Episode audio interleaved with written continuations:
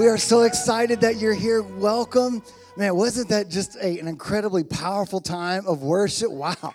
Like that was awesome. That wow, like just we just go home right now. Have a good day. That was so good. Man, thank you so much for coming. If you're new, welcome. My name is Bryan and I'm the pastor. And at Pathway, our goal, what we are all about is this one main thing. It's simply this. We want to help you know God because we believe when you know God, he changes everything in your life. We're not just saying know about him, but I mean really know him.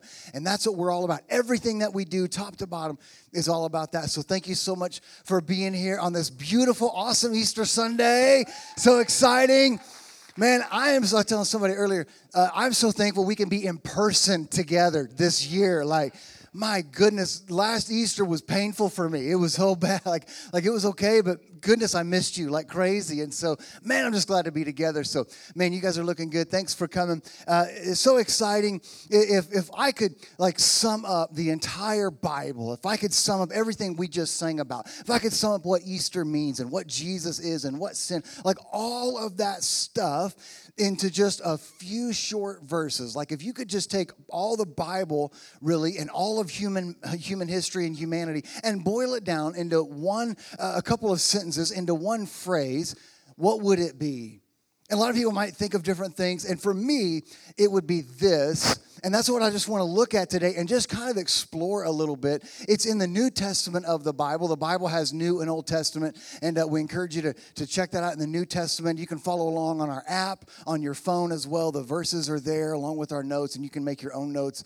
Uh, but, but in the New Testament, it's a book called Romans. Romans is, is like the powerhouse book, it's like the MVP book of the entire New Testament, really of the entire Bible, because it explains why Jesus had to die and it's really powerful. And in Romans, it's it's written by a guy named Paul who was a follower of Jesus, and he writes it to some Christians that live in guess where Rome. Like it's just that simple. So he's writing to some Christians that live in Rome. It's a powerful book, but check out what he says in Romans chapter five. We're just going to kind of go verse by verse, but Romans chapter five, verse twelve, he says this: When Adam sinned, sin entered the world.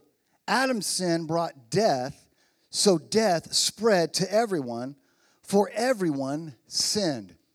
So he says this look, he's been talking about a lot of different things, but he says, when Adam sinned, and the Adam he's talking about is the Adam that is mentioned in the very beginning of the Bible, in the very beginning of all creation. It's in Genesis, which is the first book of the Bible, it means beginning.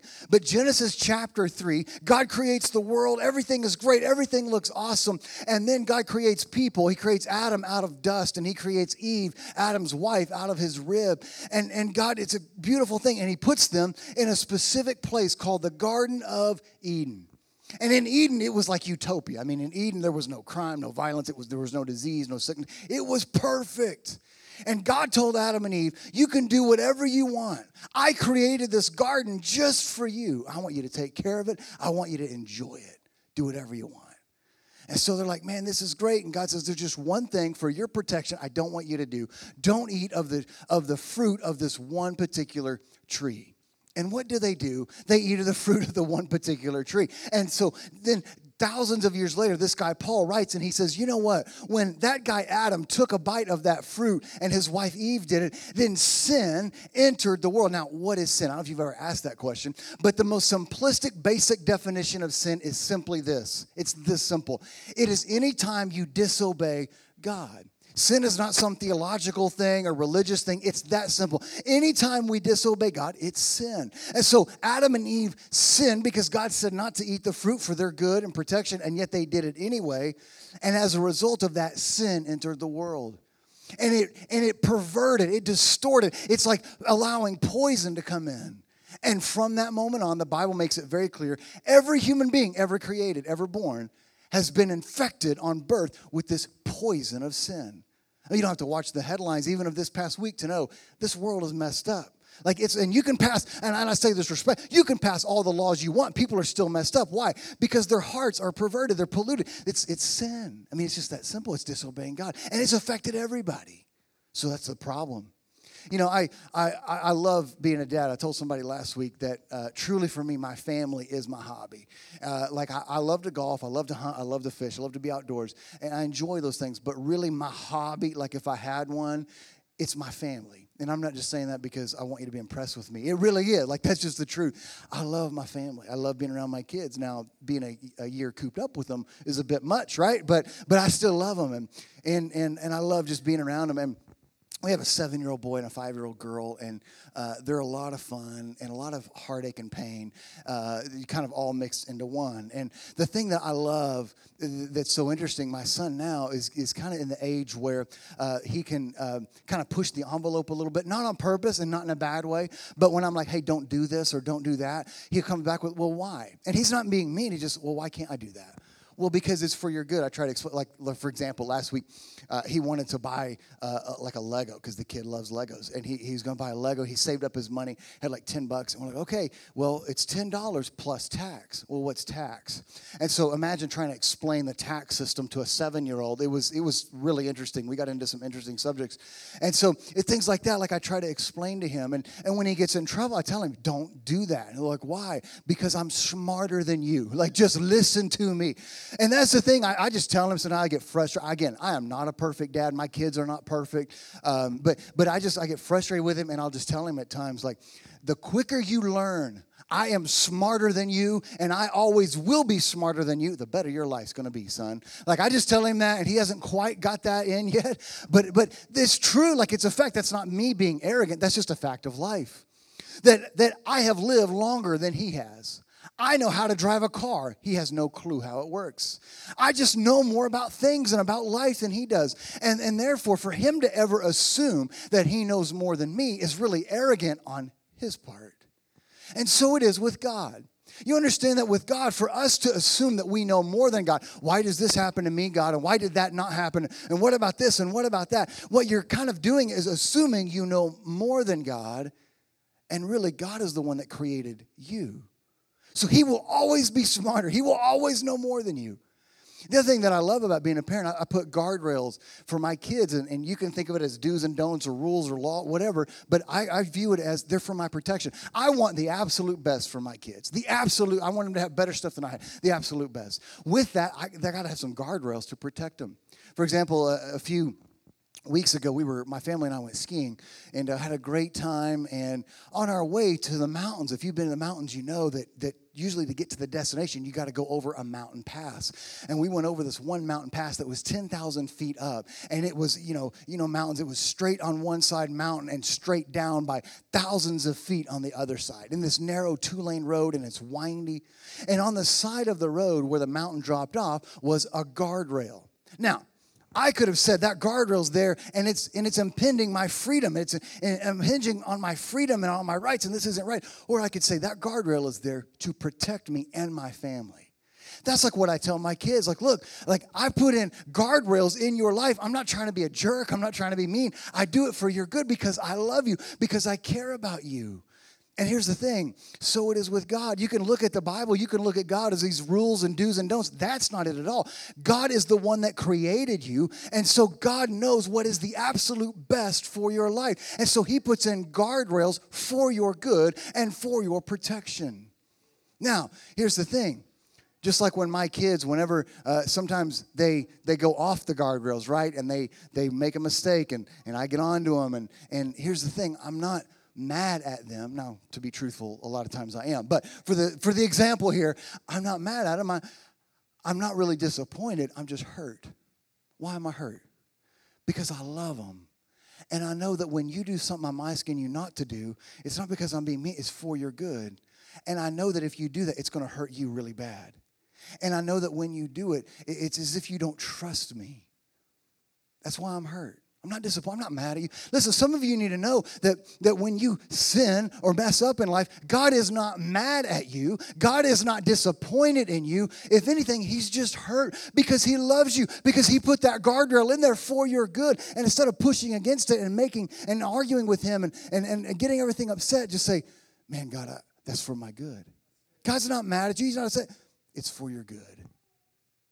Here's the other thing that this is a true story. My my son, when he was about two, we had a gas fireplace in our home, and there was a metal screen on the front of this fireplace, and and it was there for our protection. It was a guardrail, and I would tell him, and again he was two, so I'll cut him some slack. But he was two, and, and he's stumbling around, he's walking, and, and I told him, Don't go over to that fireplace, it will burn you. And yet, what does he do? He goes right over the fireplace, grabs the top part where there was this metal bar, and it, it was like putting, you know, a hot piece of meat on a grill. Like, shh, you could just hear the skin searing to the top. In fact, the skin, part of the skin is still permanently burned in that house in another state. Like, there's still a piece of my son in this house and instantly like his his hand swelled up and i was home alone uh, with him watching him. My wife was at work so that was a fun phone call. And um, like everything's okay but we're going to the hospital. But we had to take him to the burn unit because his hand immediately swelled up. It was it was really bad it was really nasty. In fact the the the uh, expert the burn unit expert said his hand may never stretch out all the way with his fingers because when the skin grows back it may graft back and he may have like a permanent claw. It was that bad. Like we got pictures. I'd show it to you today, but we're all going to eat afterwards. So, I mean, it's gross. But, but amazingly now, there's no scar at all. Like he can move his hand, he doesn't even remember it, he's fine. But here's the thing sometimes we think, like, why doesn't God give us like a three strike rule, right? Like, why can't you just give me a three strike rule and just say, okay, I told you once, so don't do it again. That's your warning. Because just like my son in that fireplace, you don't need a three strike rule to know when you touch it and it's hot, you get burned. That's what Romans chapter 5, verse 12 says about sin. That God doesn't need a three strike rule because when we sin, when we disobey, it is so damaging to us that the pain is felt immediately. It is immediately horrific. And let me say this as well when you really know God, not just know about Him, but I mean you know Him personally on a daily, active relationship basis, you then realize that God does, in fact, give second and third and fourth and fifth and sixth. He gives chance after chance after chance. That's a thing the Bible calls grace, that God could strike you down the first moment you sin, but He does it because of grace, because He loves you. That's what Romans 5 says. So here's the thing to sum that up, it says that anytime we disobey, it equals death. De- disobey leads to death. And what do we mean by that? It says in Romans 5:12 that, that death came in and sin. And what we mean when we disobey, it's death. That's why Easter we just sang about that death couldn't hold him, and we talk about the, the keys of death. And what does that really mean? Well, when Adam sinned, death separated his relationship with God. That it was, it was as if the real him on the inside died. The real you is dead when you don't know Jesus.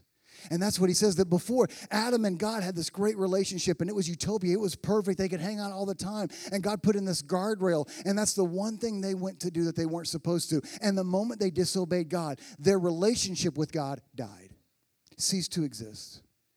God could have written them off and be like, that's it, I'm done. There was punishment for that because listen, if God doesn't punish when we disobey, then he's really not God, right? There has, to, I mean, if you don't punish when your kids do wrong, you're really not a good parent. You really don't care or love them. The punishment was death. Not necessarily a physical death, although that's part of it, a spiritual death. That's why what I love being around new Christians, people that give their life to Jesus, and I believe that's going to be some of you today. Like later, you're going to be, like, man, the, the grass is greener today. The sky is bluer. I, I feel better than I've ever felt. Why? Because the real you, your soul, has been dead. And now the Bible says when you give your life to Jesus, it becomes alive in Christ, and the real you becomes alive. It's kind of like this with my kids. You know, I, I I, tell them like all the time, hey, I want you to go outside, I want you to play. And we got this big yard. In fact, that's one of the reasons we bought this house. So you have this big yard to play. I mean, y'all can just run around, go crazy in this yard. Just one thing I ask you not to do don't go play in the street. Why? Because I don't want you to get ran over by a car or get hit by a car. Now, they don't quite understand that. That's for their good. Like, it's like you can focus on this big yard that you have, or you can focus on the one thing you're not supposed to do. And yet, what do kids do?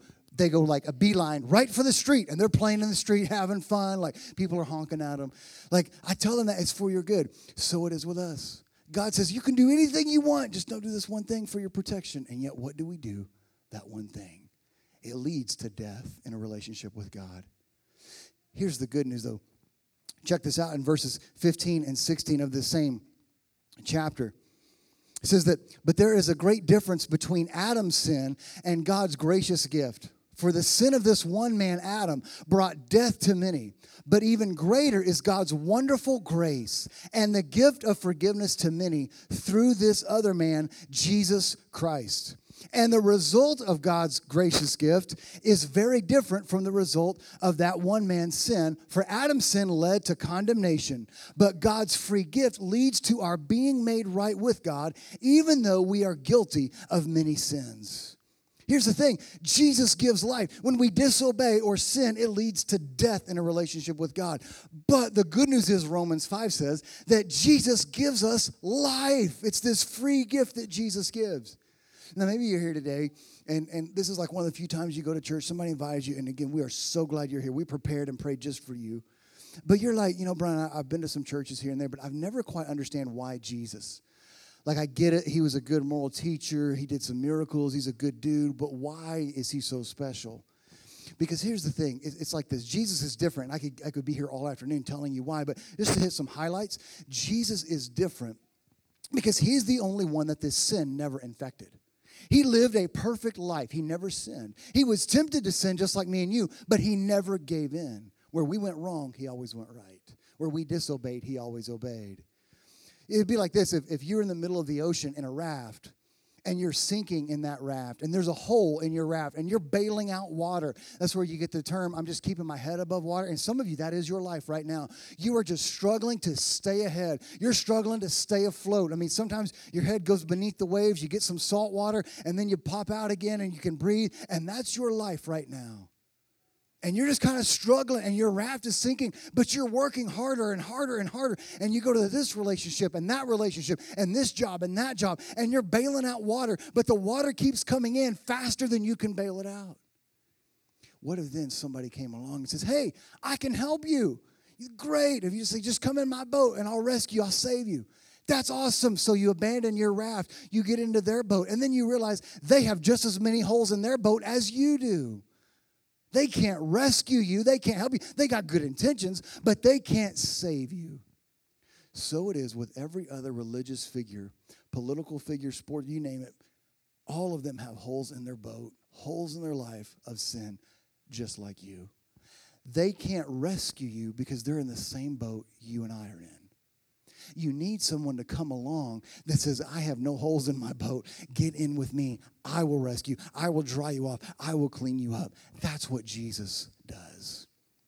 In fact, verse 16, what it says there is, is simply this, and it's really powerful. Maybe your translation of the Bible uses this big Bible theology word called justification. It's a big word, but here's what it means. And, and this is, I think, a lot of even followers of Jesus don't really understand the full impact of this. So just like buckle your seatbelts, take some notes, because I hope this blows your mind. It's amazing. What he's really saying is, it's like everybody has, has massive credit card debt. All of us have credit card debt. Every time you leave your house, you're swiping your card. All your medical bills, all your mortgage, your student loans, everything is on that credit card. Your, your credit history is wrecked. You're in massive amount of debt. And someone comes along and says, I will not only pay all of your debt off, but I will give you my perfect credit rating score, and I will give you unending access to my bank account, which is never ending. That's what Jesus does. Listen, what, what Romans 5 says it's not just that Jesus forgives you of sins, and that's great. And if that's all Jesus did, that's more than enough. That's remarkable. Jesus comes along and, and he doesn't just forgive our sins, so then we're back at zero. No, no, no. That word means that God treats us the way he treats Jesus. So listen, when God sees you, if you're a follower of Jesus, he doesn't see your mistake, he doesn't see your failure. He sees the goodness of Jesus, he sees the love of Jesus, the hope of Jesus. When God looks at you, you need to know that today. He doesn't see you, He sees the goodness and perfection of Jesus in you. That's what that word means. So listen, to be a follower of Jesus, that's why it says it's way better, this gracious gift. It's way better than, than what Adam did with his sin. Because Jesus not just forgives us, but he makes us perfect in God's sight. God looks at you and sees perfection. It's remarkable. I can tell my wife, I'm perfect, hon. Said, no, you're not. I am to God. That's good enough. Like, some of you will get that later. That's okay. Perfection. God sees Jesus in you.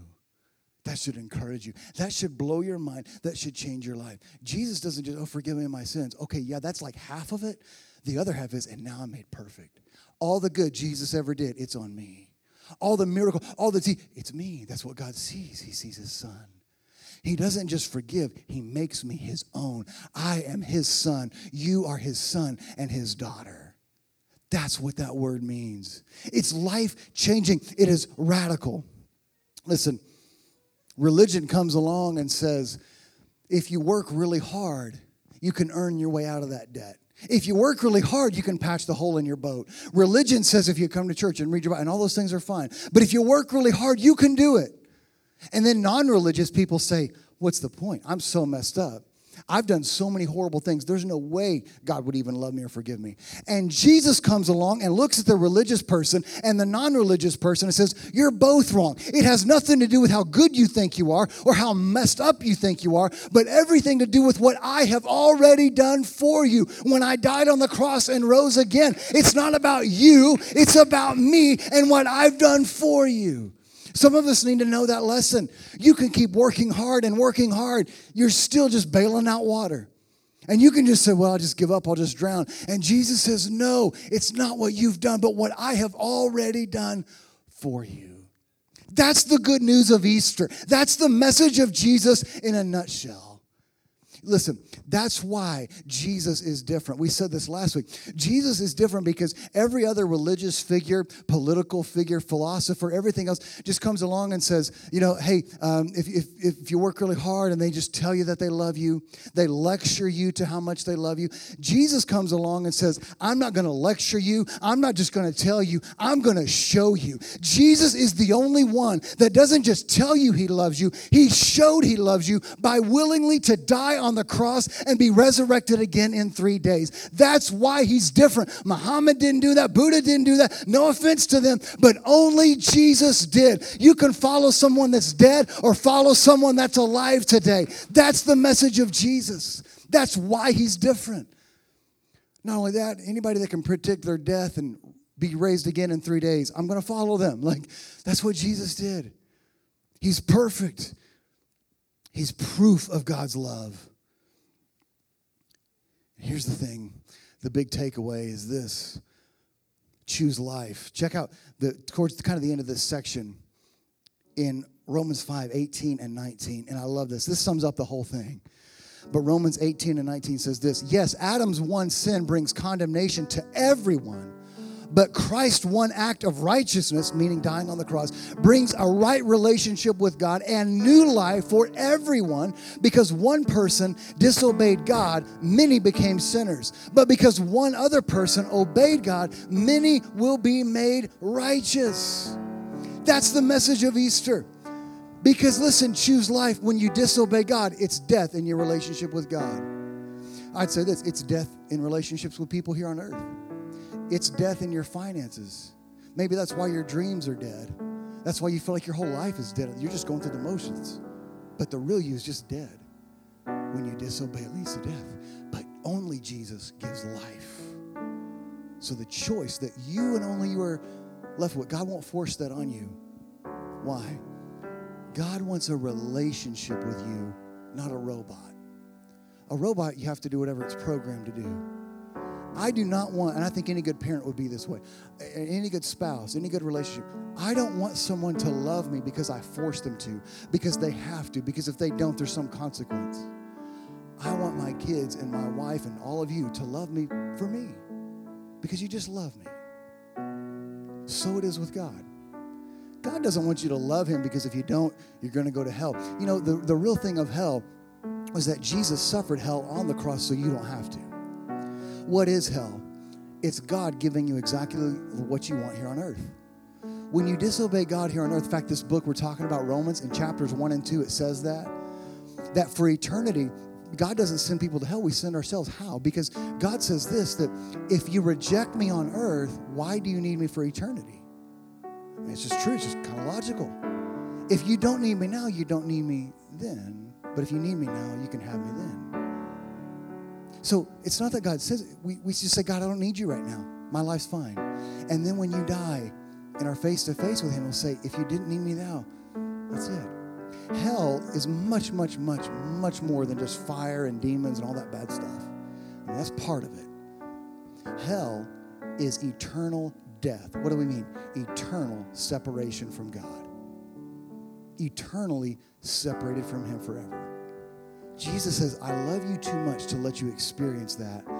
I will experience that for you. When Jesus said on the cross, God, why have you forsaken me? That's what He means. I'm being ripped from my Father because I've taken all of your sin that you'll ever do and ever commit on me so you don't have to. I'll experience hell so you don't have to. Why? Choose life. Here's the amazing thing. What we just talked about in, in Romans 5 and, and in Genesis chapter 3 takes place in what we said in the very beginning, if you remember, the Garden of Eden. Now, if you fast forward several thousand years, Jesus, right before he dies, I mean, we're talking less than 10 hours before he's going to be nailed to a cross. Really, about less than eight. Jesus is in a similar garden, only this garden is called the Garden of Gethsemane. And it's still there today, and I've been there, and it's an amazing place. But at the Garden of Gethsemane, Jesus needed his disciples to pray, and they fell asleep. At the Garden of Gethsemane, the person he kind of counted on betrayed him, named Judas. Think about this the Garden of Eden was utopia, it was a place of great beauty. But because they disobeyed, it's a place of death and pain. the Garden of Gethsemane was a place of pain and death for Jesus, but it's a place of life and love and joy and hope and purpose and forgiveness for me and you. Both of them, by the way, you have a choice. Adam and Eve in the Garden of Eden, they could choose to obey God or obey themselves. You have that choice today. God won't force you that. That's your choice. Jesus had a choice. In the Garden of Gethsemane, he could obey God or do what he wanted to do. That's really what Romans 5 is getting at. That in this garden, the Garden of Eden, Adam chose to follow what he wanted to do and follow the enemy and, and give in and disobey God. I mean, imagine that. Think about this that if you're a parent, what if someone came along and whispered lies to your kids about you? How would that make you feel? Uh, when we went skiing, uh, we watched the movie Hook, and I remember when that movie came out, and it's a great movie, and Robin Williams, Peter Pan, and Dustin Hoffman plays Hook, Captain Hook, and and, and in the movie Hook, there's there's a, a really powerful scene where Dustin Hoffman Hook is trying to convince Peter Pan's son that Peter Pan is a bad dad, and he tells him, "Your dad doesn't love you like I love you. Your dad misses all your baseball games, but I'll never miss a baseball game." And he puts poison in his son's mind to turn the heart of his innocent son against his father. In the Garden of Eden, that's exactly what Satan did. And in your life and in my life, that's what he does. He puts poison in our heart and our mind. God doesn't really care about you, or you wouldn't be going through this. If God really loved you, he would answer your prayer. If God really cared, you know what? God's holding out on you. And you have a choice, like Adam did, to give in to that or obey your Father in heaven. Jesus had that same choice. Both of them have to do with a tree. The Garden of Eden, there was a there was a tree that produced that fruit. It probably tasted good but went down bitter. Jesus had the tree of the cross that was incredibly bitter but gives life and joy and peace to us. Here's the thing which garden are you living in? I know even a lot of religious people that live in the Garden of Eden and they're working hard and they're but they still just can't get out and they're trapped. I know non-religious people same thing. Listen jesus came to this earth was a real human being died a real death rose again three days later, the day that we celebrate today, 2,000 years ago. Why? So that you don't have to live in the first garden. You can live with Him in the second garden, the garden of joy, the garden of hope, the garden of peace, the garden of forgiveness, the garden of love. And when you live in that garden, God sees you the way He sees Jesus. He loves you the way He loves Jesus.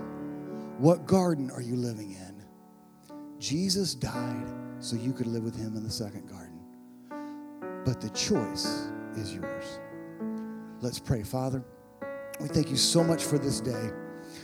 We thank you that today is Easter, the day that you are alive. And we know that because we felt you in this place today. We don't have to die to experience your love. We can experience it in this moment. We're thankful for Easter because you came and died, as Romans 5 clearly tells us, so that we don't have to live in that Garden of Eden with Adam to disobey and the poison of sin infect us. You came and died and rose again so that we could live with you in the Garden of Gethsemane, the Garden of freedom and joy and hope and love and peace and forgiveness and purpose. We thank you for that. As we're just continuing to pray, all of us are praying right now. If that's you, you would say, Bryan, that question you ask at the end, that's, man, that's right where I'm at. What garden am I living in? And to be totally honest with myself, because it doesn't matter if you lie to other people, it matters if you lie to yourself. What garden am I living in? I've been living in the garden of disobeying that. No wonder I feel just dead inside. Everything I try to do just dies. The good news for you and for me is Jesus came so you could live with him. And when God looks at you, he won't see your mistakes and your failures and your sin. He'll see the perfection of Jesus. If that's you right now, all that we ask you to do is simply raise your hand. You don't have to stand up. You don't have to come to the front. Right where you're at, though, raise your hand. And by the way, we're not asking you to join our church. We're not asking you to find religion. It's a relationship. But the choice is all yours. Which garden are you going to live in? If you want to live with Jesus, if you just raise your hand right now, that's all we ask you to do. I'd love to pray with you. Man, thank you. See that? Anyone else? We're all just praying, just a few more moments. I'm tired of living in the garden of death. I want to live in the garden of life. I want to choose life. If you just raise your hand. Amen. Let's all say this prayer together. Jesus, thank you for loving me. I believe you're God's son. I believe you died on the cross and rose again for me. I love you. From today on, I give my life to you. Forgive me my sin.